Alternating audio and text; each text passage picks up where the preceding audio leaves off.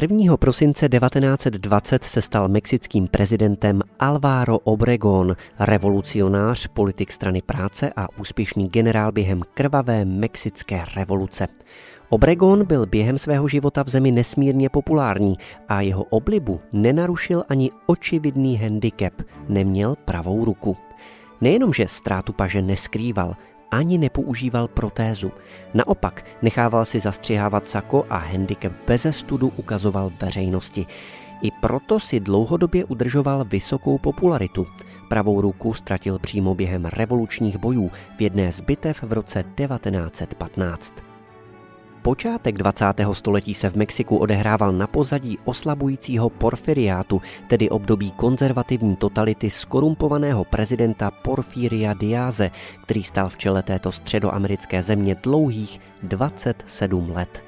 Diaz sice Mexiko zmodernizoval, zejména díky financím plynoucím z objevených ropných ložisek, ale výrazně prohloubil rozdíly mezi bohatými a chudými a protěžoval americký kapitál na úkor domácích podnikatelů. Odpor vůči Diazovi přerostl v roce 1910 v Mexickou revoluci, která oživila středoamerický kaudilismus, tedy populistickou vládu v čele s charismatickým vůdcem, který svou podporu čerpá jednak z armády, ale také z chudších vrstev společnosti a vyvolává ve svých stoupencích silné nacionální tendence. Alvaro Obregón se narodil 19. února 1880 v rodině rolníka Franciska Obregóna jako poslední z osmi dětí.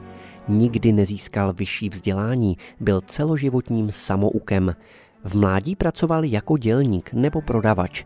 Až po třicítce navázal na rodinnou tradici a stal se soukromým zemědělcem. V té době se začal politicky angažovat a svou politickou kariéru spojil s tehdy sílící stranou práce, tedy s levicovými lejbristy.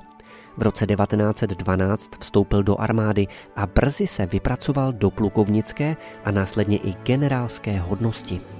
Jeho politická kariéra vyvrcholila v roce 1920, kdy byl jedním z aktérů vojenského puče proti svým bývalým spojencům v čele s prezidentem Karanzou. Během převratu byl prezident zavražděn, Obregon vyhlásil kandidaturu na post hlavy státu a tu proměnil v prezidentský mandát. Úřad prezidenta zastával až do roku 1924. Obregon začal se sociální modernizací země, vyhlásil pozemkovou reformu, zakládal nové školy a nemocnice a podpořil požadavky odborářů. Na druhé straně se rozhádal s katolickou církví a kvůli snahám o znárodnění amerických investic v Mexiku čelil ostré kritice Spojených států. Nejchudší vrstvy si znepřátelil tím, že v roce 1923 nechal zavraždit hlavního představitele radikálního rolnického hnutí Pancha Vilu, jediného mexického armádního vůdce, který kdy úspěšně vstoupil na americké území.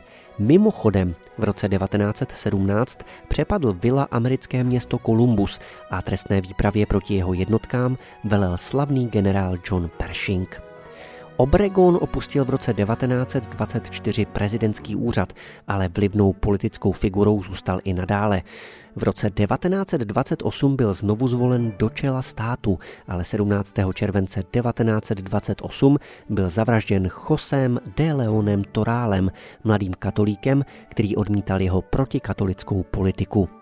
Jméno jednorukého mexického prezidenta nese i jednu českou stopu. Botanik Alberto Vojtěch Frič po něm pojmenoval kaktus Obregonia denegrii.